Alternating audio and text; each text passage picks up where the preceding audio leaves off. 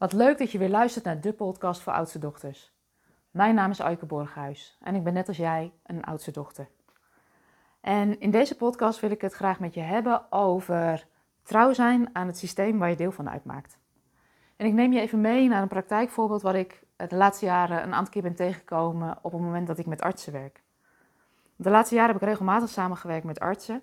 En als ik kijk naar wat artsen met elkaar gemeen hebben, is dat ze ontzettend loyaal en gedreven zijn en het verschil willen maken. En wat ik tegelijkertijd ook zie, is dat ze vastlopen met hoe de medische zorg in Nederland is geregeld. Als je een afspraak maakt met de huisarts, dan heb je vaak 10 minuten de tijd om je klacht te benoemen, de huisarts ernaar te laten kijken en met een recept voor een medicijn weer buiten te staan. In de manier waarop we de systemen nu hebben ingericht, is er ook weinig tijd en ruimte om wat meer onderzoek te doen. Je hebt een klacht, een probleem en dat moet worden opgelost. Snel en effectief. Medicijn erin, symptomen onderdrukken.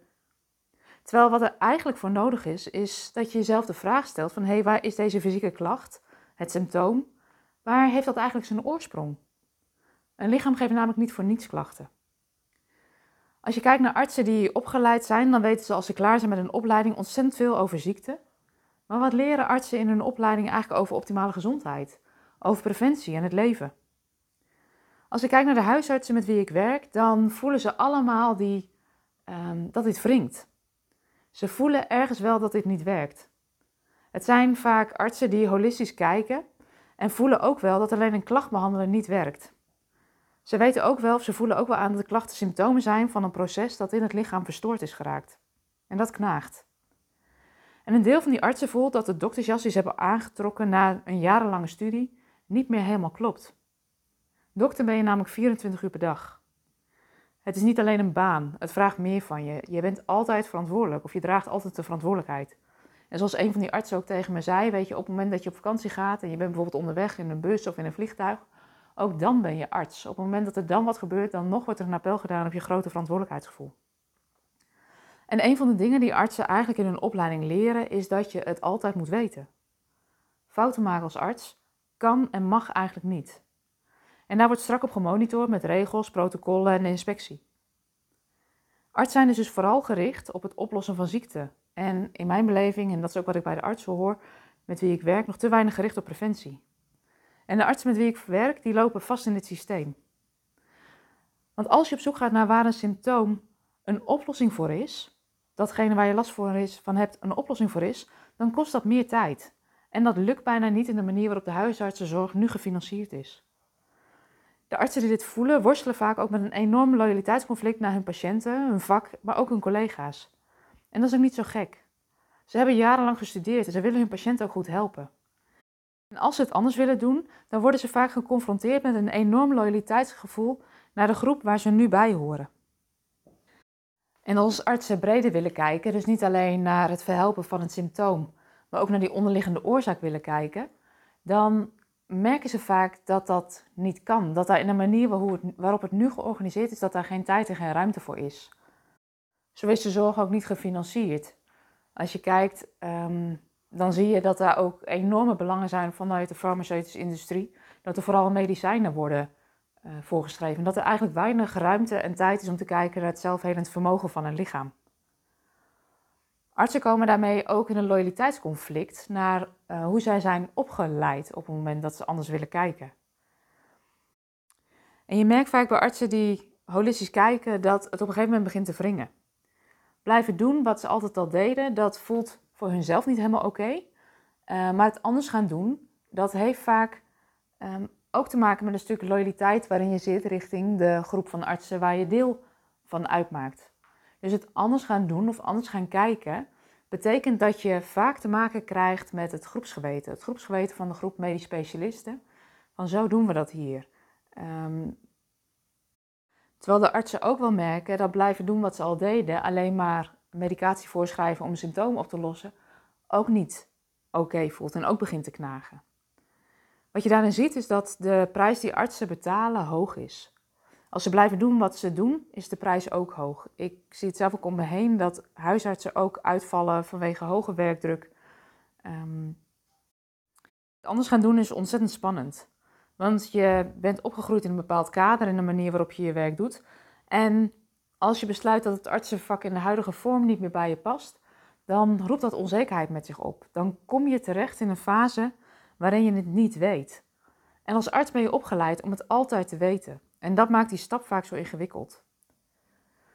Wat ik zie in de praktijk wat kan helpen, is dat je als arts weet dat je deel uitmaakt van de groep van medisch specialisten.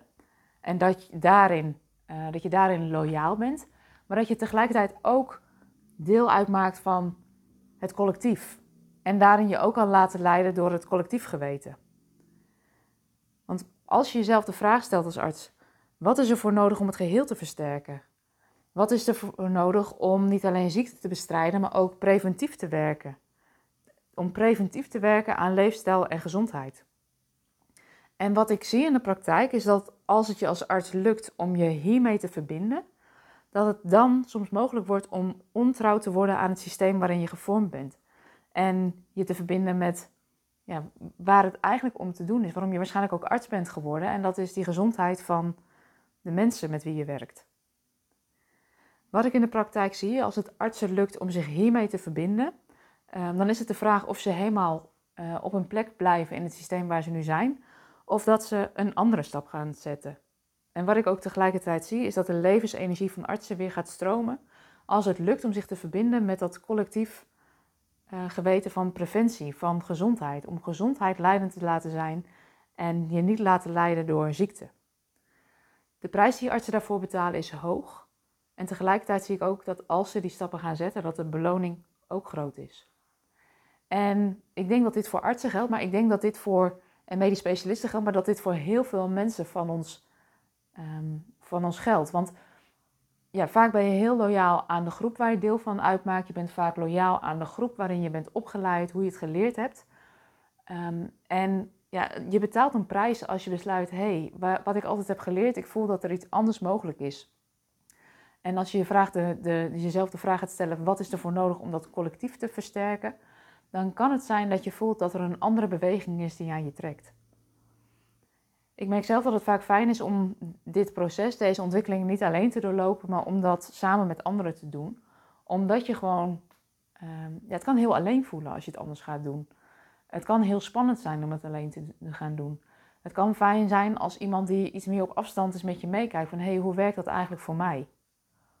Mocht je nou merken dat je um, ja, toe bent aan een andere stap, weet dan dat we met je mee zouden kunnen kijken om te kijken wat is daar dan voor nodig. Mocht je dat willen, mocht je voelen van hé, hey, het, jasje waarin ik nu zit, het systeem waar ik nu heel trouw aan ben, is te klein. Ik zou daar wel um, ja, stap in willen zetten om dat geheel, dat collectief te versterken. Weet dan dat we graag met je meedenken. Wat je dan zou kunnen doen is even een kijkje nemen op de website www.oudstedochter.com en een afspraak met me plannen via de contactpagina. En weet dat ik graag met je meedenk. We zijn hiermee aan het einde gekomen van deze podcast. Waarom het soms zo ingewikkeld is om uit een systeem te stappen wat je zo goed kent. Uit een systeem te stappen waarin je zo ontzettend trouw bent. Omdat je voelt dat je wilt verbinden met het ja, versterken van het geheel. Met het versterken van gezondheid in plaats van um, ja, het, het herstellen van ziekte. Weet dat je welkom bent. We zijn hiermee aan het einde gekomen van deze podcast. Ik wens je voor nu een hele fijne dag.